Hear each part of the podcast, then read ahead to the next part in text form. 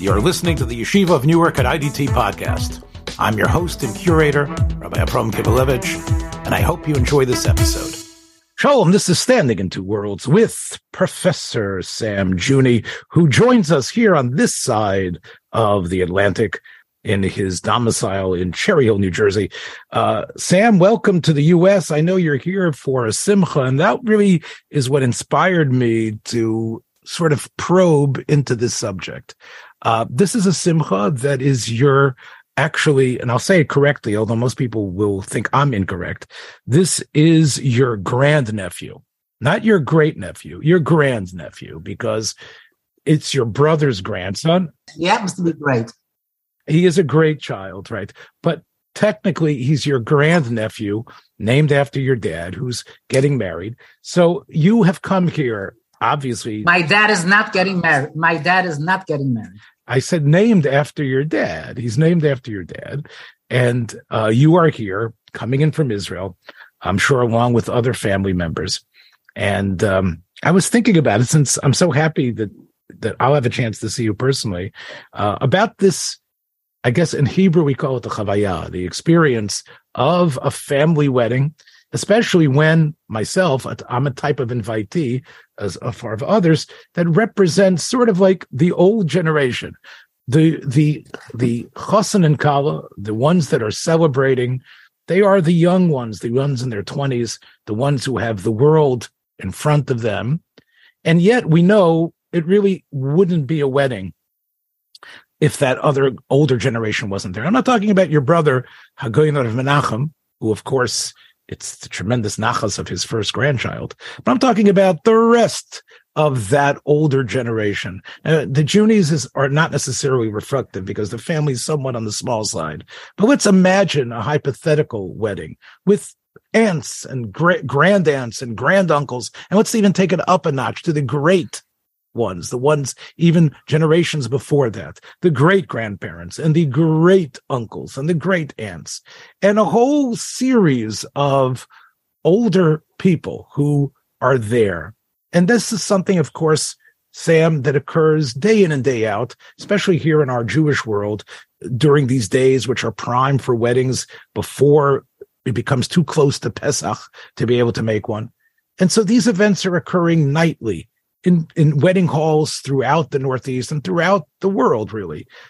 And I wanted to you to zero in as you are going to experience it, and and I is in the same way of what's really going through in the minds of people like us. We're coming, and yet, in one way, we want to see the simcha, but we realize that it's passed us by in some way. Yes, we're happy to have seen it, and we we are we share the joy of the participant, especially in this case your brother.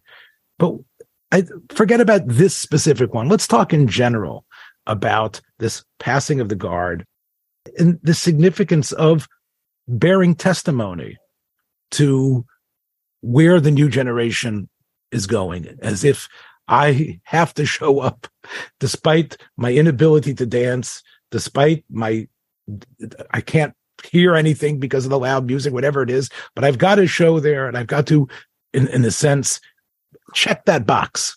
So what, what do you think this is about of coming to these social events in such a way? As usual, a nice package that you send to me. Okay. So, um, I have a number of ideas here. Let me just talk about the personal here. I see like my generation, you, my brother, and others that I know as well, as representing the 2G generation, the people who um, are the generation just after the Holocaust, who basically were raised in the shadow of the Holocaust and raised by parents who never got out of the Holocaust. And um, we are a generation of immigrants. We came here. Uh, our parents had zero, and basically we had to work. We had to work to um, establish ourselves, establish our own integrity, our resources. We came up with our own, our abilities, our educations. We didn't have anything handed on a platter at all. And then, of course, in contrast to our children who already had, shall we say, our hard work to propel them forward some. So um, this some of this feeling that you mentioned comes up when our children start or became independent of us and what feelings those engendered. The only difference between this and the next one is that when our children became empowered, most of us were still considered vital. We were considered in the mainstream of society, and the kids were considered the young ones. At this point, what's happening is that our kids represent the mainstream. Their kids are the young ones coming in. And then we are what? What are we? That's the question. Are we even a footnote? Are we not even a footnote? Are we something that's there to um, say, well, that's what old stuff was? now we have new stuff coming in. Let's just talk about the experience. The experience that, uh, let's say, grandparents and then the generation of grandparents, friends, etc., have at a wedding is essentially, um, shall we say, efes. It, it's nothing. It's nothing. the party would be just as happy and it would go on just as well whether you can show up or not. Why are you there? Okay, there's a show of respect, perhaps. There's a question of uh, obligation. It's a question of norms that, of course, you pay homage or you pay lip service to the idea that blah, blah, blah, these people are so great or whatever. But I would say that the way at least Western society runs, each generation propels itself by stepping on the heads of the previous generation, not by feeling that we are standing on their shoulders, but that we're basically stepping on their heads and saying, you got it wrong. I mean, just think back to the Russian Revolution. And now that's the prototype of all of it. We are better. We understand everything you're saying. We looked at everything you have to offer. We've incorporated a little bit, maybe, but the point is we don't really need you at all. So why are you there? Why are you hanging on to this? Because otherwise you have nothing to hang on to.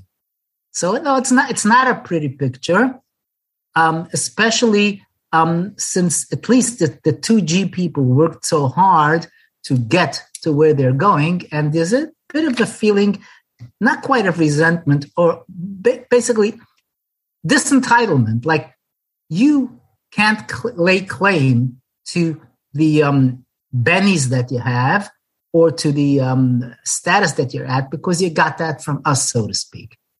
I did not have that kind of feeling at all from parents. My parents basically felt that anything I got or my brother got, we got on our own. But here is, oh no, you got it from us. In fact, you still get it from us. We're still supporting you. In fact, in some cases, some of us grandparents are still supporting the grandkids because we're supporting the kids as well, not necessarily in this particular case. So um, essentially, we're coming to a party as invited. You know, sure, we're invited. We got an official invitation, but does it matter whether you'll be there or not? Eh, not really. Um, you're there seeing people launching off on their own, so to speak. I, I know I'm the I'm the shoulders of others, but launching off on their own. But I can tell you that the feeling I have about these kids is they don't really know what it means to work for your station, to work for your resources. So, in a sense, I would say if I had to to um, um, categorize the main thrust of what you do at this kind of wedding, is you came to eat crow. well, it's and interesting, but but but but you you you mentioned it before that you feel a responsibility. Of course, you. I'm not talking about Sam coming to the Juni wedding. That that's a little bit different because that you have that responsibility. It's only you and Menachem. We all know. Obviously, you have to come. But let's talk about. But again. but, but just, just just to push that point, it's a responsibility to my mother, to my brother. It's not a responsibility to my nephew or to his son or to the Khatam. It's to my brother to almost commiserate with him. To.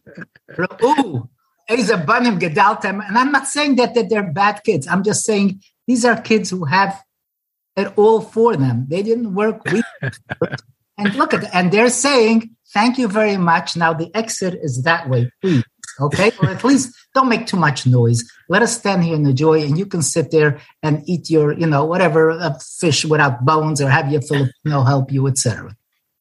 Right, but true, but obviously a grandchild, uh, seeing a grandchild, not just holding the grandchild in your arms, but being able to see that grandchild getting ready to start their own family is is is something which I know I imagine it hasn't happened yet with me, but I imagine will give your brother anyone in that situation a tremendous sense of satisfaction of a life well lived. And that is that is something which I think is the overwhelming feeling of the person. I don't know, but but but the other people that are there. When you're saying life well lived, you mean of our generation. Our generation was another right. Our generation we spawned this one. Yes, we, we, we were able to spawn a child who had a child who is now on the way to producing more children and another family. And that means that in a way, as I've talked to you before about the fear of death and the fear of mortality, in a way, that is a satisfaction that and especially realizing the strengths that go into that child. So I want to take the grandfather out of it.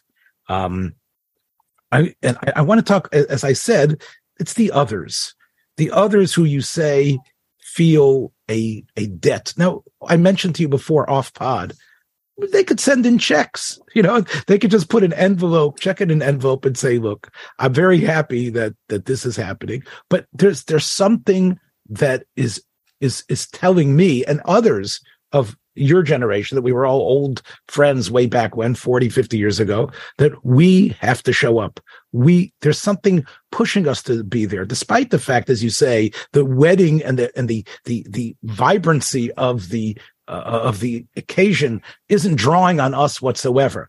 But we are uh, in a way feel that we have to be there maybe to mark time to to be able to look in the mirror as it were and the faces of others who have aged along with us to sort of perhaps even stoke the the embers of memory a little bit about things. If, I, if I, could, if I could just give you my association as you were talking to me now, I was thinking that you're talking about Nichum Aveilim. You know, you have to show up. You can just call up and say, "I can't come in," but you have to show up and sit there with the person. But it's that's not a happy occasion at all. So, in a sense, if you're seeing this as a marking of time, or if you want to talk about Erik Erikson's final stage of ego integrity versus despair, um, you're seeing it as a positive. I'm saying that there may be a negative here as well. That essentially you're seeing that, like, this is like I'm being left behind in some of the dust over here. And it's nice to have my friends come and commiserate or support me or say, no, no, no, you're not really behind because let's not forget all the virtues, all the strengths, all these marks that you've left on society. But it does sound like something from the, um, shall we say, descending slope. It doesn't sound like ascending. Uh, let, let, me paint it a little bit different. Um, I'm going to speculate, and I don't know if this is true, but I would say in deeply religious cultures are those that are very much into ancestry uh, and, and to the uh, to the elders, whether it's the Oriental societies or the way we look at the Zakanim, I think we feel, or uh, uh, and it's somehow embedded in our community. I'm not again. I don't know if it's universal that we sort of have to be here to not just witness, but to put a stamp that th- you are part of our tradition. It wouldn't be a part of this tradition of you're joining that unbroken chain if you didn't see the rusty links that are there right in other words part of what happens especially in an occasion like this let's say unlike let's say when they're going to have like a uh, a surprise party or uh, a, a party celebrating a new job but a wedding where it's a ritual that takes them back to the past so where are those links? Where are those old links that you are now like Adam and Eve? You are now like Abraham and Sarah. You know they are? Those are those old guys over there that are watching. Those guys with the with the with the dentures, the ones who are in the walkers and the canes, the ones who you don't know their names. You know, I mentioned to you off pod that my mother-in-law never stopped reminding me of our wedding, our small wedding that we had in Vancouver, about how we didn't take the time to go talk to uh, Uncle so and so who came in from Edmonton, or Uncle so and so came in from Calgary, or that other one. And and the truth is, is that when those people passed away, I, I had to scratch my head to remember if I'd ever seen them. But they all, but they came in. They came in in order to to say that this is an extension. So I, I don't know if it's as it's it's it's not exactly sitting in the dust of misery. We recognize that it would not be a ceremony of extension if we wouldn't be there. I have two comments. I just in terms of your last statement, it sounds like you're almost saying that it wouldn't be the same because somehow the new generation needs the stamp of approval to say yes, it's fine, you're going the right way, and there wouldn't be the more than that. If the, okay, but I wanted. I, let me give you just one other association that when you were speaking, and I'm thinking about the chas, the, the weddings that you often see by grandchildren of a Hasidic Rebbe. Okay? And it basically looks like a tish. In other words, the focus is totally on the grandfather. It's not that the Rebbe's grandson or granddaughter is getting married, it's that the Rebbe is marrying off his grandson. So it's really a celebration of the Rebbe. Yes. The objects who are actually going through the weddings are just pawns in terms of this spectacle which is quite a contrast to what's going on here. Instead of the the oldsters or the old generation being the uh, the props, it's the kids who are the props. You know that in terms of my research, I follow a lot the uh, the the machlokas or the um, dissent that goes on among Hasidic courts. So there was a wedding between there's two rebbes who married off their kids, one from the Israel and one from um, from uh, the United States, and their ideologies were so different that the safety of the Israeli Rebbe was not at all guaranteed if he attended the wedding because he would be like pummeled by the Hasidim of the uh, of the Rebbe in America. So what happened is that the wedding in America happened, and then the Rebbe in Israel made a quote wedding party at the, mm-hmm. the wedding for all his Hasidim. They all dressed up. The props weren't there. There was no chassan. There was no but the wedding went on, and you couldn't tell the difference. If you, you know, the chasna kala being there or not being there is trivial. I'm surprised they didn't put up just and dress them up and tell them to pretend to. But the point is that it's it's the Rebbe celebration.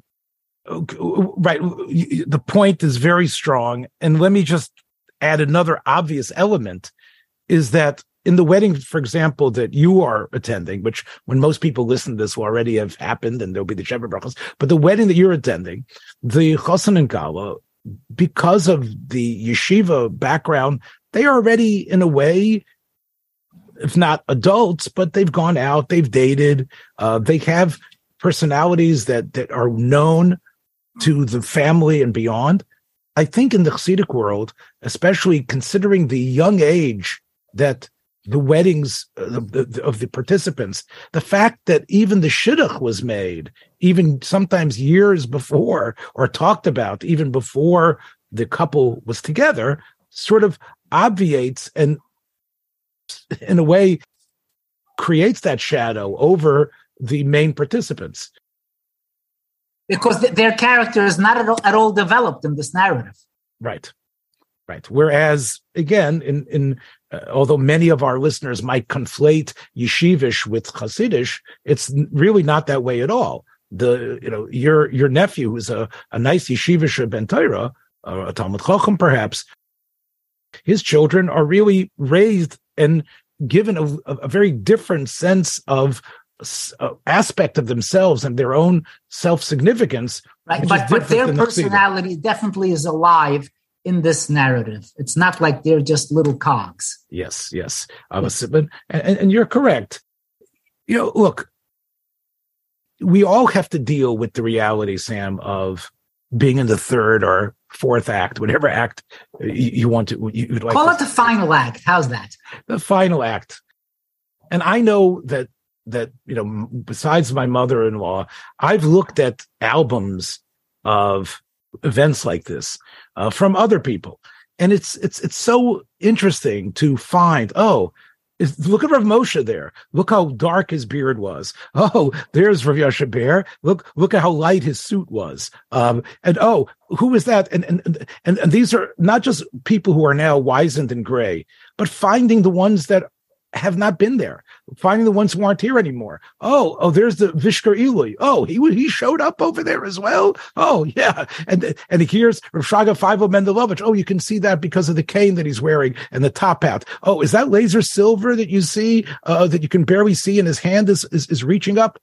Th- th- these events that are photographed and have become a record much more perhaps than almost any other place you know, to to mine our history. If you take a look at the plethora, Sam, of these Gedolim books that come out, many of the pictures are from these type of events, uh, and and that's our they become the living record for those dinosaurs, so to speak, that we extol and that we study and that we think about.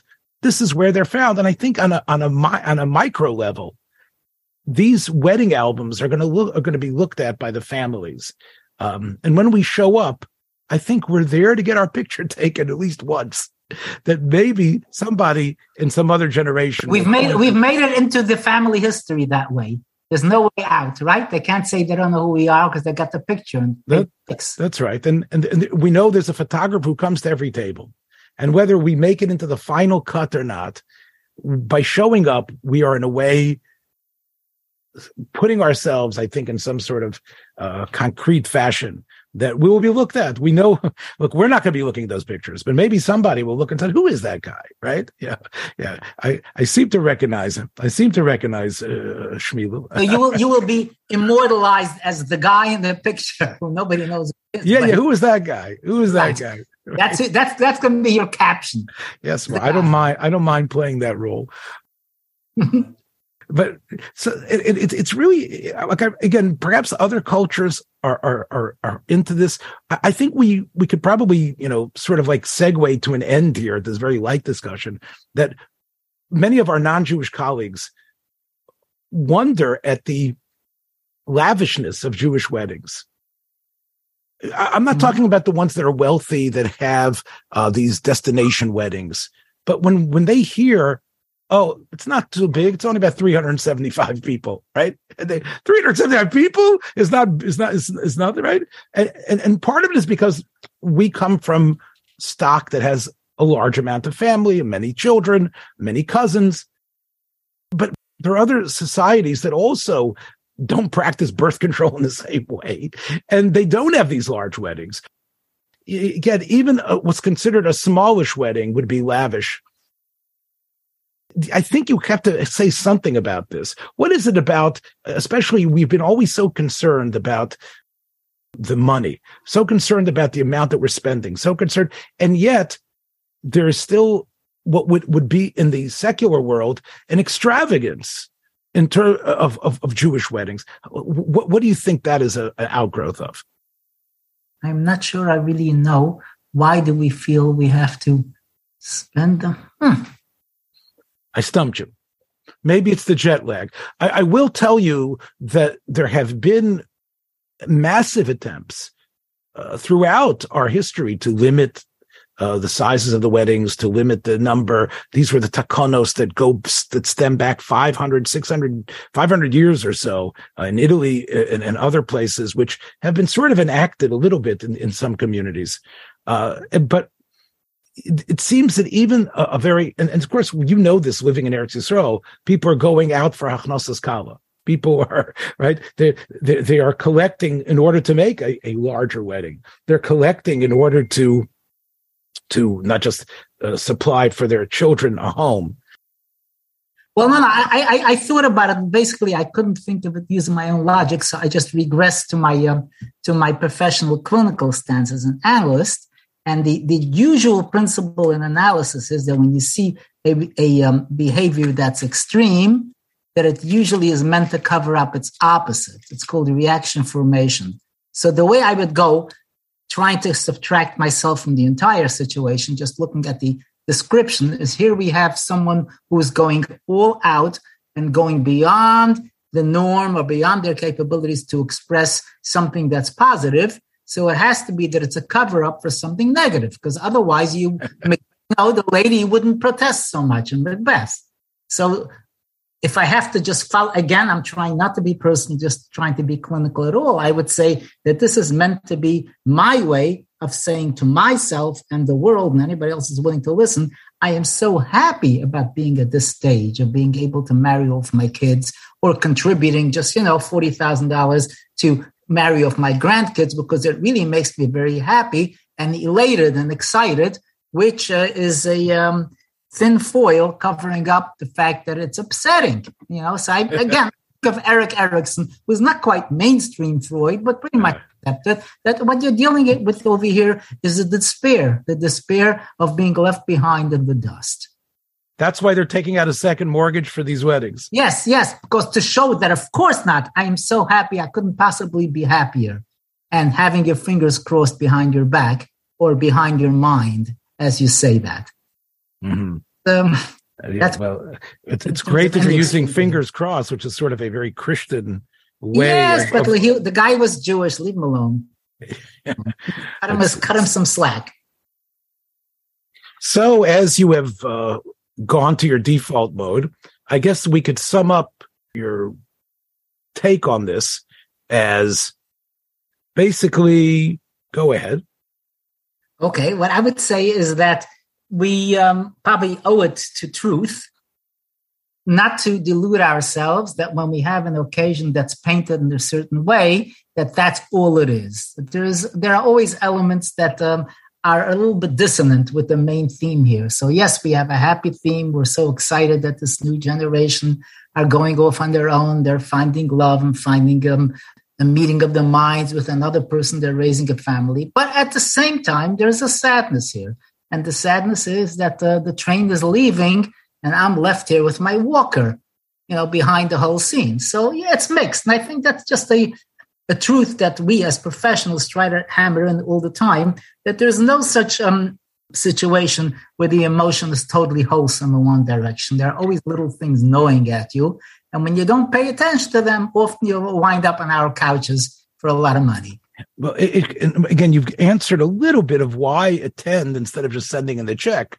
Because by attending and forcing that smile upon your face, you're forcing it on your soul and saying, "This is I am so happy." Right, but but you're, but you're also in a way making, as we say in Hebrew, a machal. You're basically saying, you know, uh, I'm not happy the way it's going. You know, I, I want to end with on, on also on something which perhaps you have greater familiarity with because this was the world you were raised in, as opposed to myself being raised sort of in a hodgepodge in, in Memphis. I've noticed at, in the Hasidic chasanas, there's a tremendous kpeda about tznius, about where the women enter. And of course, the mechitza is super high. And there's, there's, the families don't even eat together, the men and women. And even the chasna of my son in Eretz Yisrael, which is not Chassidish wedding, uh, I did not sit with my wife. I sat with the men. Even my son didn't sit with his own wife. I think, uh, during the wedding. It was, it was a very, very strange thing. But I noticed that in the Chassidish chasanas, there is a certain moment after the chuppah where something occurs that I didn't even I didn't see in yeshivish weddings, which is that the husband takes the wife by the hand and in front of everyone does something which in Shulchan Aruch says is verboten, is to walk around and show a sign of chiba, but to actually takes the, his kala's hand and they get danced to the yichud room holding hands mm-hmm. which is very unusual considering all the other Zehirusin that happens in the Hasidic world. How, how would you explain that? I don't know. It always it always seemed very odd to me and very dissonant with my image of um, holiness and asceticism that these guys are trying to project. So I don't know. It I mean, it always made me feel that something is phony. Either this hand holding is phony, or that the other stuff is all phony. I, I it it did not seem natural. It's not as it's very very unnatural because these guys will never hold hands again. They'll never hold hands publicly again. Maybe not even privately. Ah, they'll never hold hands again. so again, I've sort of you know I, have taken you to your roots, but there's a big question mark there. So here's what I would say, and, and and it's based on Chazal in a in a way that Hakol Yoidin, the Gemara says in Ksubis, Lama Kala Nichnas we know it's about procreation. We know it's about so so I think it's almost like look, you you want to talk about the fact that this man and this woman are going to be involved in conjugal relations that there's going to be uh coitus down the road? Okay look here you have it everybody. We're holding hands. That's it. Okay? So now we got it out of your system.